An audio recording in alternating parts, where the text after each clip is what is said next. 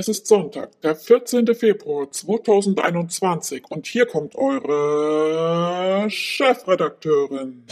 Ich bin Anja Fließbach, Chefredakteurin, Unternehmerin, Mutter von drei Kindern und ich liebe meinen Job. Schöne Models, Erfolgsgeschichten, Prominente. Das ist mein Leben. Ich treffe die Schönen, die Reichen und Erfolgreichen, Politiker, Schauspieler, Könige, Unternehmer und Coaches. Alle Menschen sind interessant und jeder hat seine Geschichte und das hier ist meine. Hallo ihr Lieben, es ist Sonntag, Valentinstag und wir treffen uns wieder hier gemeinsam auf Instagram und im Podcast. Ui, das Experiment habe ich letzte Woche schon gemacht und wir waren über eine Stunde gekommen. Deswegen ist dann ja auch das schwierig gewesen, das zu speichern bei Instagram. Aber diesmal bleiben wir kürzer und dann wird sicherlich technisch alles funktionieren. Ich grüße euch, hallo, ihr könnt mich hier sehen bei Instagram. Ah, ja, super. Ich sehe schon, dass da viele winken. Ich winke freundlich zurück. Und für den Podcast, ihr Lieben, wenn ihr Fragen habt, schreibt es doch einfach in, den, in die Rubrik Bewertung und da könnt ihr mehr oder weniger auch mitmachen und die Fragen, die wir heute nicht beantworten, die könnt ihr mir gerne dann für später nochmal stellen und ich komme drauf zurück, versprochen. Okay, fangen wir doch mal an. Ich gucke mal, ob ich euch irgendwie auch live hier reinholen kann.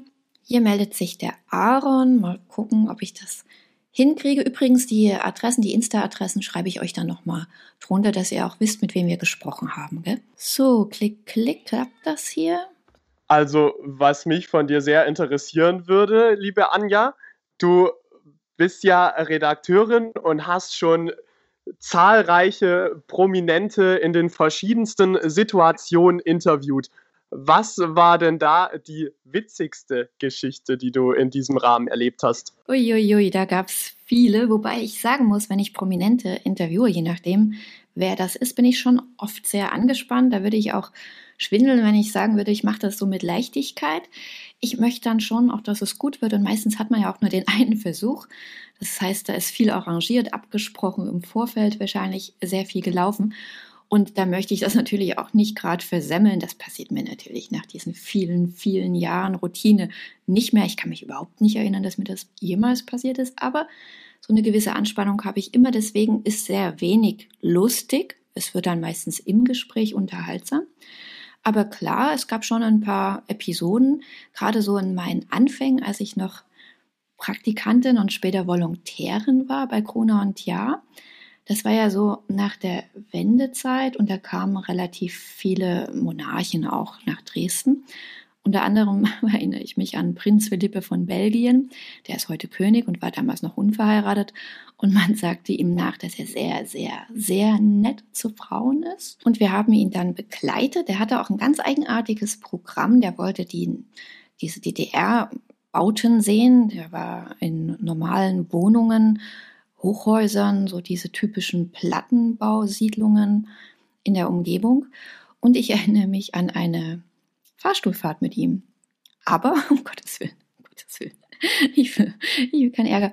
Aber ich glaube, ich habe jetzt gerade einen riesen Witz gemacht und das stimmt alles gar nicht. Meine Erinnerung trügt mich auch. Nein, nein, nein, sicherlich alles Quatsch. nur, nur keine Anwälte, bitte. Okay, was gab's denn noch Lustiges? Königin Sirikit von Thailand, die war auch in Dresden und hatte sich gewünscht, dass die Meißner Porzellanmanufaktur ihr ein bisschen was zur Schau stellt. Und ich erinnere mich an mehrere Tage, glaube ich auch, wo Meißen in einem Nobelhotel in Dresden ganz viel aufgebaut hat alles aufgefahren. Es ist ja auch nicht so leicht, mit dem Porzellan das von Meißen nach Dresden zu transportieren. Ein Riesenaufwand, die Presse war geladen, ich war natürlich auch dabei. Und wir warteten um Stunden und Stunden und dann hatte Serikit keine Lust mehr und der ganze Aufwand war umsonst gewesen. Aber so war sie, die thailändische Königin Sirikit war damals mit ihrer Tochter, ich glaube, die hieß Chulaporn, das war halt schon eine lustige Angelegenheit. Und natürlich gab es auch manchmal so Zufälle. Auch da erinnere ich mich, dass das spanische Königspaar zu Gast auf Schloss Eckberg war und irgendwie hatte man meine Akkreditierung verwechselt. Ich hatte auf jeden Fall plötzlich so ein etwas gehobeneren Status. Vielleicht war es auch einfach nur gewollt von dem sächsischen Protokoll. Das wäre natürlich super. Offiziell war es das nicht, weil es hätte auch nicht, wäre auch nicht erlaubt gewesen oder unfair den anderen gegenüber. Jedenfalls schwuppdiwupp saß ich am Tisch des spanischen Königspaars zum Essen. Also wir hatten, ich glaube, Lunch, wenn ich mich recht erinnere, mit mehreren Gängen und Wein und allem Möglichen. Und ich saß da mit den Königen direkt am Tisch und habe gegessen. Und hinterher hat sich jeder gefragt, wie kam ich denn dahin? Am meisten ich mich, aber wer weiß. Heidrun Müller, viele Grüße, damals Chefin vom sächsischen Protokoll. Oh, wer weiß, vielleicht war es ja doch auch eine gute Geste. Heute aus irgendeinem Grund habe ich nicht so einen guten Kontakt zum sächsischen Protokoll ähm, und auch nicht zu dem Ministerpräsidenten. Ich glaube, ich kritisiere zu viel. Ja, so ändert sich das. Damals hatte ich irgendwie mit allen wirklich eine gute Freundschaft. Und heute, naja, ich sage halt wirklich meine Meinung. Das ist doch aber auch nicht okay, was da manchmal so läuft. Naja, und richtig schöne Episoden hatte ich natürlich immer auf meinen Reisen. Da habe ich sehr viele Prominente getroffen, vor allen Dingen auf den Schiffen. Ihr wisst ja, ich habe zwei Weltreisen gemacht, jeweils ein halbes Jahr. Und da hat sich viel ergeben. Also ich weiß noch, dass ich mit Katja Epstein auf den Malediven zusammen war. Das ist eine Sängerin, für die, die es nicht wissen. Was mich sehr begeistert hat, das war Nicole Hestes. Wir waren in Neuseeland zusammen unterwegs und haben Schaffarmen besucht. Nicole Hestes habe ich sehr, sehr schätzen gelernt. Wir hatten dann uns mit über ein Buch unterhalten. Sie hatte da nämlich auch eine Lesung irgendwann mal gemacht, da war ich eingeladen danach. Und das ist mein absolutes Lieblingsbuch. Vielleicht lese ich sogar hier mal ein paar Stücke draus vor. Das heißt Der Ozeanpianist. Bis heute mein Lieblingsbuch und das hat mir damals Nicole Hesters empfohlen bei einer Reise durch Neuseeland. Das war schon richtig cool. Und das Lustigste, den lustigsten Ausflug, den habe ich mit äh, Michael Holm gemacht. Das ist auch ein Schlagersänger. Der hat geschrieben, Tränen lügen nicht. Ich weiß nicht, ob ihr das Lied kennt. Da, da, da, da, da, da, da, da,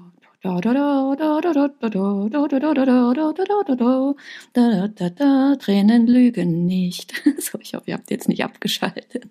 Ja, genau. Das war sein Lied und mit ihm war ich, das war in Australien, mit ihm und seinen Kindern. Die haben nämlich geheiratet auf dem Schiff. Und da waren wir auf einem Fluss unterwegs und die Attraktion dort waren springende Krokodile. Und erst haben wir gedacht, okay, wer weiß, was das ist äh, für eine Überschrift, Jumping Crocodiles, ja, das kann ja gar nicht sein. Und dann war das so eine coole Aktion. Wir waren da, wie gesagt, auf diesem Boot mit Michael Holm und vielleicht so sechs Leute. Und dann haben die dort an so großen wie so Angeln fette Fleischstücken dran gehangen und haben die über diese äh, Fluss gehalten, da so in Ufernähe. Und dann sind echt diese mordsmäßig großen Krokodile wie Pfeile aus dem Wasser geschlupst und haben sich so ein Bissen da geholt. Jumping Crocodiles, springende Krokodile, werde ich nie vergessen. Und da hatten wir so coole Erlebnisse und ich bin mit Michael Holm dann auch im Nachhinein natürlich noch sehr in engen Kontakt geblieben. Wir haben ja dann auch mal das DC Magazin für Kinder gemacht, DC Kids. Da haben wir noch manchmal zusammengearbeitet, gerade wenn es um Tränen ging. Da war er dann der Experte aufgrund seines Liedes. Ja, und das waren natürlich ganz, ganz tolle Erlebnisse. Oh, dann schreibt hier, okay. wer war der netteste und wer war der unmöglichste Promi? Hm, also, der netteste, glaube ich, ist Thomas Gottschalk. Immer wenn man dem begegnet, der ist so herzlich und so, als ob du den schon ewig kennen würdest, als ob der mit dir wirklich eng befreundet ist. Und das hat natürlich was Wertschätzendes, aber auch was Warmes. Und ja, ich bin ihm oft begegnet. Das erste Mal weiß ich auch noch, war ich auch noch jung. Das war in Glashütte.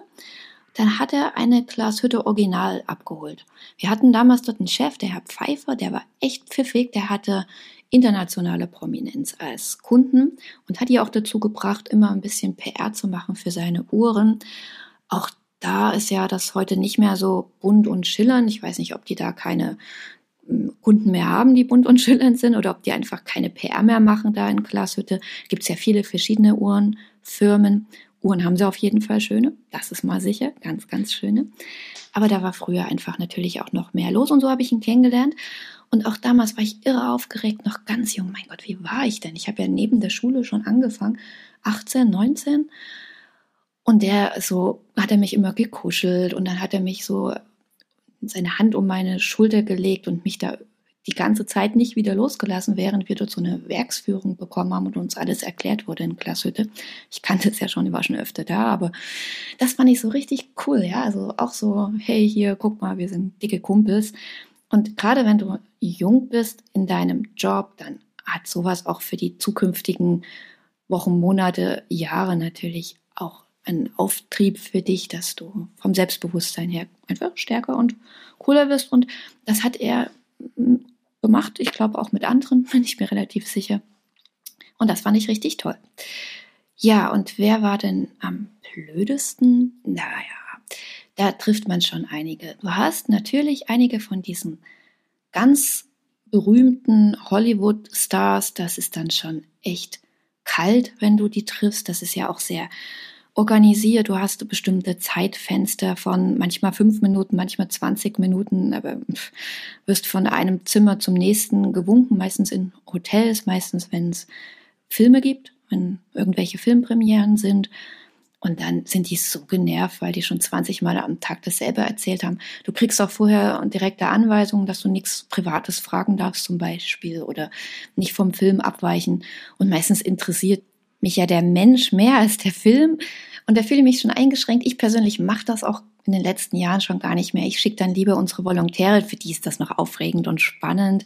Aber wenn ich den Menschen nicht offen und frei fragen kann und ihn auch nicht kennenlernen kann, dann mache ich das nicht. Das ist ja dann doch auch eine große PR-Geschichte. Und deswegen diese Filmfestivals und auch diese Premieren, ich mag sie, weil man kriegt natürlich große Namen rein in die Magazine aber es ist für mich persönlich nicht mehr so spannend nach all den Jahren. Aber eine Chance für unsere jungen Leute. Übrigens, wenn ihr Interesse habt, vielleicht mal ein Volontariat bei uns zu machen, bei den DC Magazinen, sehr gerne. Im Moment ist zwar jetzt nicht so viel Arbeit, weil es ist nichts los. Im Moment könnte ich da keinen nehmen, aber ich hoffe ja, wenn Corona endlich mal, hm, ihr wisst schon, vielleicht ab September, dann schreibt mir, meldet euch. Wir können immer coole, engagierte, junge Leute brauchen wenn Corona vorbei ist. Im Moment haben wir nicht mal genug Arbeit für alle, die da sind. Aber ist ja überall das Gleiche. So, Fitnessmodel unterstrich Sarah unterstrich 74 fragt. Ah, ja, ah, also ich muss ja kurz vorlesen. ihr könnt es ja sehen in der Story, aber ihr ja nicht im Podcast. Ähm, ob ich schon mal jemand richtig Reichen getroffen habe, ein Millionär.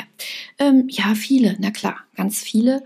Ähm, die interessieren mich auch mit am meisten. Zum einen, weil sie reich sind, natürlich Glamour, Glanz, kann ich nicht anders sagen, aber vor allen Dingen sind ja die Reichen meistens aus eigener Kraft reich geworden. Das heißt, sie sind auch die Erfolgreichen. Und ich liebe es, Erfolgsgeschichten zu schreiben, zu schauen, wie sind die denn jetzt dahin gekommen, dass sie ein Riesenimperium aufgebaut haben, zum Beispiel. Und deswegen treffe ich sehr, sehr oft Millionäre, Milliardäre auch. Ich bin sogar mit einer mehr oder weniger befreundet. Haha. ja, und wenn wir, darf ich sagen, wer das ist? Einige wissen das ja. Also ist in Hamburg und wir treffen uns regelmäßig zum Essen. Und obwohl sie wirklich eine der reichsten deutschen Familien angehört und im Verlagswesen tätig ist, immer wenn wir essen gehen, zahlen wir abwechselnd. Ja? Das ist mir viel aufgefallen bei den Milliardären, dass die da auch Wert drauf legen, dass man selber, obwohl man ja wirklich da ein armes Mäuslein ist dagegen, auch seinen eigenen Wert bewahrt. Und durch dieses heute zahlt sie und das nächste Mal zahle ich und wir achten da auch wirklich drauf, hat das dann auch so was Wertschätzendes. Obwohl ich mir dann schon, gerade als ich jünger war, manchmal gewünscht hätte, oh, das sind ja dann auch Restaurants, die wirklich teuer sind. Aber ich habe es durchgehalten und das musst du auch machen, ja. Du musst gerade in den ersten Jahren, und bei mir waren die ersten Jahre, glaube ich, 20 Jahre bis da, wo ich jetzt bin, ähm, musst du investieren. Du musst eigenes Geld investieren, du musst äh, Kraft investieren, du musst Zeit investieren. Du darfst nicht erwarten, dass die Leute dir was geben. Du musst geben, geben, geben, geben, geben. Alles, was du hast. Alle Kraft der Welt und dann wirst du erfolgreich. Vielleicht.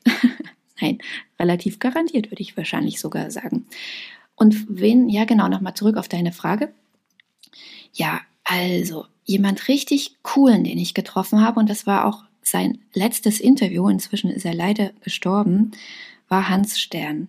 Hans Stern ist der Gründer und war dann auch Eigentümer von einem Riesenimperium namens H. Stern, H. Stern.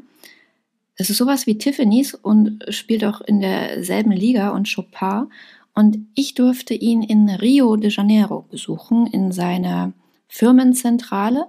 Und das fand ich wahnsinnig spannend. Du erwartest ja von einem der reichsten Männer der Welt mit so einem Imperium, ich weiß nicht, haben die über 300 Schmuckläden, wirklich High Class, absolut, in allen wichtigen Städten der Erde, erwartest du ja so einen Glaspalast oder Glanz und Klemmer und Kristall und Edelsteine. Und es war total komisch. Das war wie so ein typisches brasilianisches Haus, ein bisschen abgewetzt, die Fahrstühle schon so. Und da, wo die Verkaufsräume waren, da war alles noch gut. Aber du bist dann mit dem Fahrstuhl hochgefahren und ganz oben, wo ja eigentlich dann so diese, diese Luxus gerade zum Tragen kommt in den Chefetagen, da war das bei ihm wirklich, du kamst dir vor wie in so einem 30, 40 Jahre alten, komisch mit offensichtlich Kunstleder ähm, ausgestatteten und abgewetzten Holzmöbeln, dunkel alles, so grün und dunkelbraun und zerschlissen und ach, nee, das war total komisch. Und ich saß dann mit ihm an einem Schreibtisch und er hatte auch von der Klamotte, er war klein und sehr harsch, so ein bisschen knochig und hatte ein viel zu großes Sakko an und eine Brille und sah dann auch aus wie so ein kleiner, ich weiß nicht, ich will jetzt nichts Komisches sagen, Opa. Hm? Aber als er angefangen hat zu sprechen, dann war das auch wieder so, was ich oft erlebt habe, dieses Wertschätzen der, Leute, die es erreicht haben, anderen gegenüber, die wie wir sind eben. Und er fragte wirklich die erste Viertelstunde über mich, über mich, über meine Magazine und über mich und wer ich bin und wo ich herkomme und über meine Stadt und sehr viel über meine Arbeit und gab mir Tipps und hörte zu und das war total schön. Und dann wollte ich ja nun aber mal das Interview machen und da hat er dann ein bisschen was erzählt. Da kam raus, dass er extrem bescheiden lebt, dass er, dass er und seine Frau in einer Zweiraumwohnung bewohnen, dass sie ein Auto fahren. Ich meine, das war sogar ein Ford, einen älteren, oder ein VW, aber kann das sein, in Brasilien? Also jedenfalls vom Bild her war das so ein ganz kleines, älteres Auto. Und dass, die, dass er immer gesagt hat, es fällt mir gerade ein, ich muss euch das Interview mal vorlesen. Also die nächsten, das suche ich mal raus. Das machen wir mal, das lese ich euch mal vor. Aber er hat halt mir mit auf den Weg gegeben, dass Neid was wirklich Unangenehmes ist dass Neid dir das Genick brechen kann.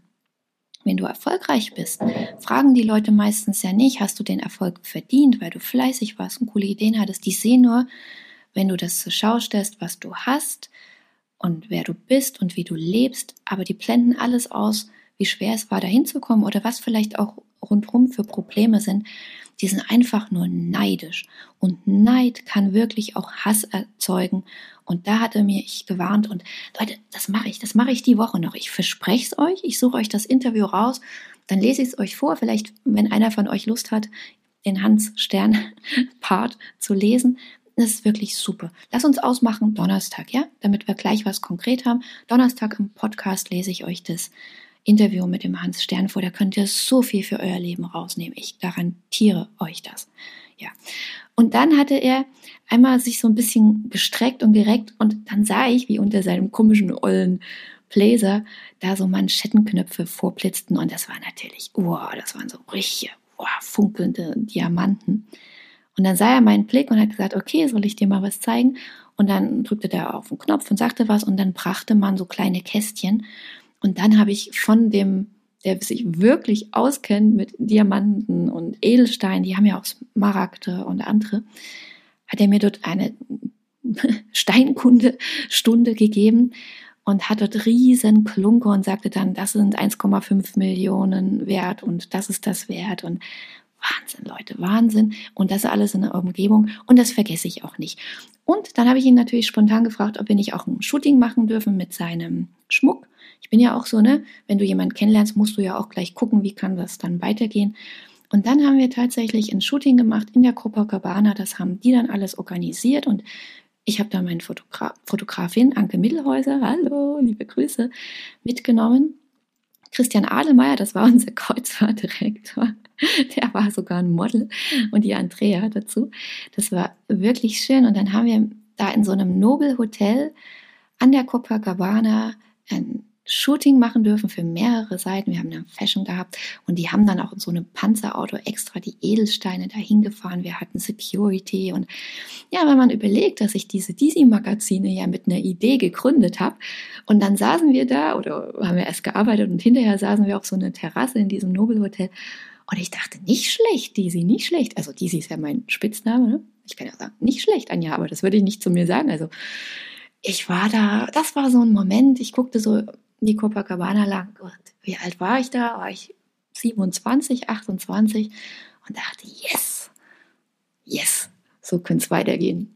Naja, ging nicht ganz so weiter, zumindest noch eine Weile vielleicht, aber naja, ihr wisst ja, bin ja dann nach Deutschland zurückgekommen und da ist es ja nicht so schön sonnig, wie zum Beispiel in Brasilien oder in den USA. Aber egal. Ist trotzdem schön, aber natürlich sehr viel Alltag, sehr viel Arbeit. Und ihr kennt ja dann schon ein bisschen auch meine Geschichte. Gab ja dann auch ein paar Jahre, die dann nicht so schön waren. So, ihr Lieben, jetzt habe ich schon wieder gequatscht wie so eine Quasselstrippe, aber ich meine, dafür ist ja die Sonntags-Live-Stunde auch da. Aber nicht, dass ihr denkt, ich vergesse euch. Ich gucke jetzt nochmal schon die ganze Zeit hier ein bisschen, ob ich jemanden nochmal hier reinholen kann, auch vom Ton her. Warte mal. Äh, ich wollte dich fragen, wie bist du genau Dizzy geworden? Ja, witzigerweise war ich Dizzy schon immer. Ich weiß gar nicht genau wer. Ich meine, mein Onkel, der war nur ein bisschen älter als ich, war so ein Nachzügler. Den habe ich geliebt. Er ist leider auch schon gestorben. Ähm, der Martin, der war es, glaube ich, der mir meinen Spitznamen gegeben hat. Und ich war kleines Kind, drei vielleicht so, vier und war immer so rot im Gesicht. So ein kleines Pausbäckchen. Und da hat er immer zu mir gesagt, na, du kleines Radieschen, daher kam das, ne, so rot wie ein Radieschen, da, du kleines Dieselchen, du kleine Disi und seitdem ist mein Spitzname bis heute Disi. Ich hatte dann auch so einen Puppenwagen, den hat er mir dann gebaut. Gelb war der, da stand schon Disi dran mit Herzchen. Ja, und die, die mich sehr gut kennen und besser kennen als alle anderen, die dürfen Disi sagen bis heute. Das sind Leider, leider inzwischen wenige, weil ja, ihr wisst ja alle, meine Familienmitglieder, die älter sind als ich, komplett alle gestorben sind. Aber ein paar wenige gute Freunde sagen das noch, die sie. Vielleicht fünf, meine Güte. Viele sind es nicht. Aber du wolltest ja wissen wahrscheinlich, wie das Disi-Magazin entstanden ist. Das möchte ich jetzt nicht zu lange ausführen. Da habe ich vielleicht auch mal noch was, was ich euch einstellen kann. Es ich bin ja dazu auch schon oft interviewt worden. Da gibt es was Schönes von der freien Presse, auch ein Audio-Mitschnitt. Mal sehen, ob ich den nehmen darf. Da frage ich mal nach. Da ist das alles super erklärt. Habe ich das schon mal erklärt? Muss ich nicht doppelt machen. Bin auch super gefragt worden von einer ganz tollen Redakteurin. Aber vielleicht ganz kurz. Ich bin ja ähm, Journalistin schon immer gewesen und dann war ich bei der Dresdner Morgenpost und hatte ein Baby, war alleinerziehend und habe es versucht, hatte da auch einen netten Chef oder Chefs damals, auch einen flexiblen Vertrag. Bin immer extra früh gekommen, um sieben, um acht, aber die Arbeit ging natürlich erst um zehn los, wie in den meisten Redaktionen von Tageszeitungen. Aber ich musste ja man 16, 16.30 spätestens losdüsen, um mein Kind von der Kindergrippe abzuholen. Das hätte ich gedurft, das durfte ich auch, aber es sah immer blöd aus. Ich hatte immer ein schlechtes Gewissen, weil die Arbeit war einfach noch nicht fertig. Meine schon, meine Texte, aber ja nicht die an der Zeitung. Und auch von früher, wo ich noch Volontär war bei Herrn Schulz-Homberg, da war es doch so, dass ich immer abends so noch die letzten Dinge erledigt habe, immer wenn noch weiße Seiten waren oder weiße Plätze. Wenn noch einer da war, dann war ich das und habe das erledigt. Das ist einfach so in mir drin und ich habe es einfach nicht lange aushalten können, dass ich dort immer, ja, war Großraumbüro, ja, dann mitten durch meine Kollegen durchspaziert bin mit der Tasche und der Jacke und mich verabschiedet habe. Das war mir einfach dann zu blöd und sah auch insgesamt komisch aus.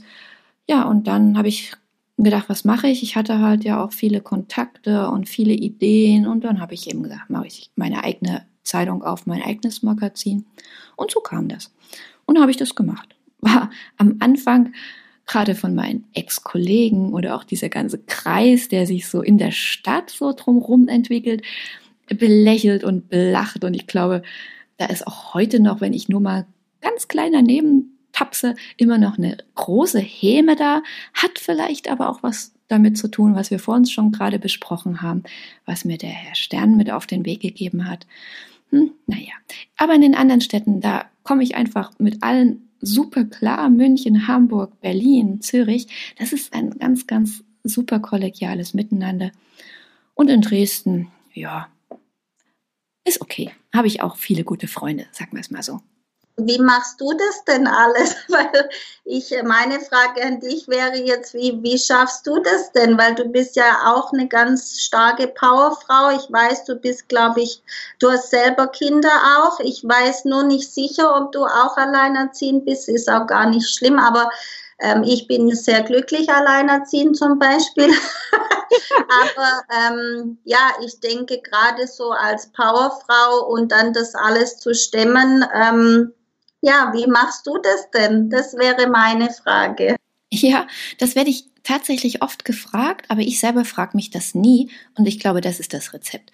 Du darfst einfach nicht drüber nachdenken. Ich meine, hier im Podcast rede ich drüber, bei Insta schreibe ich manchmal, aber sonst reflektiere ich das einfach nicht. Ich hatte wirklich taffe Zeiten, wo auf mehreren Baustellen zeitgleich das alles drohte zusammenzubrechen.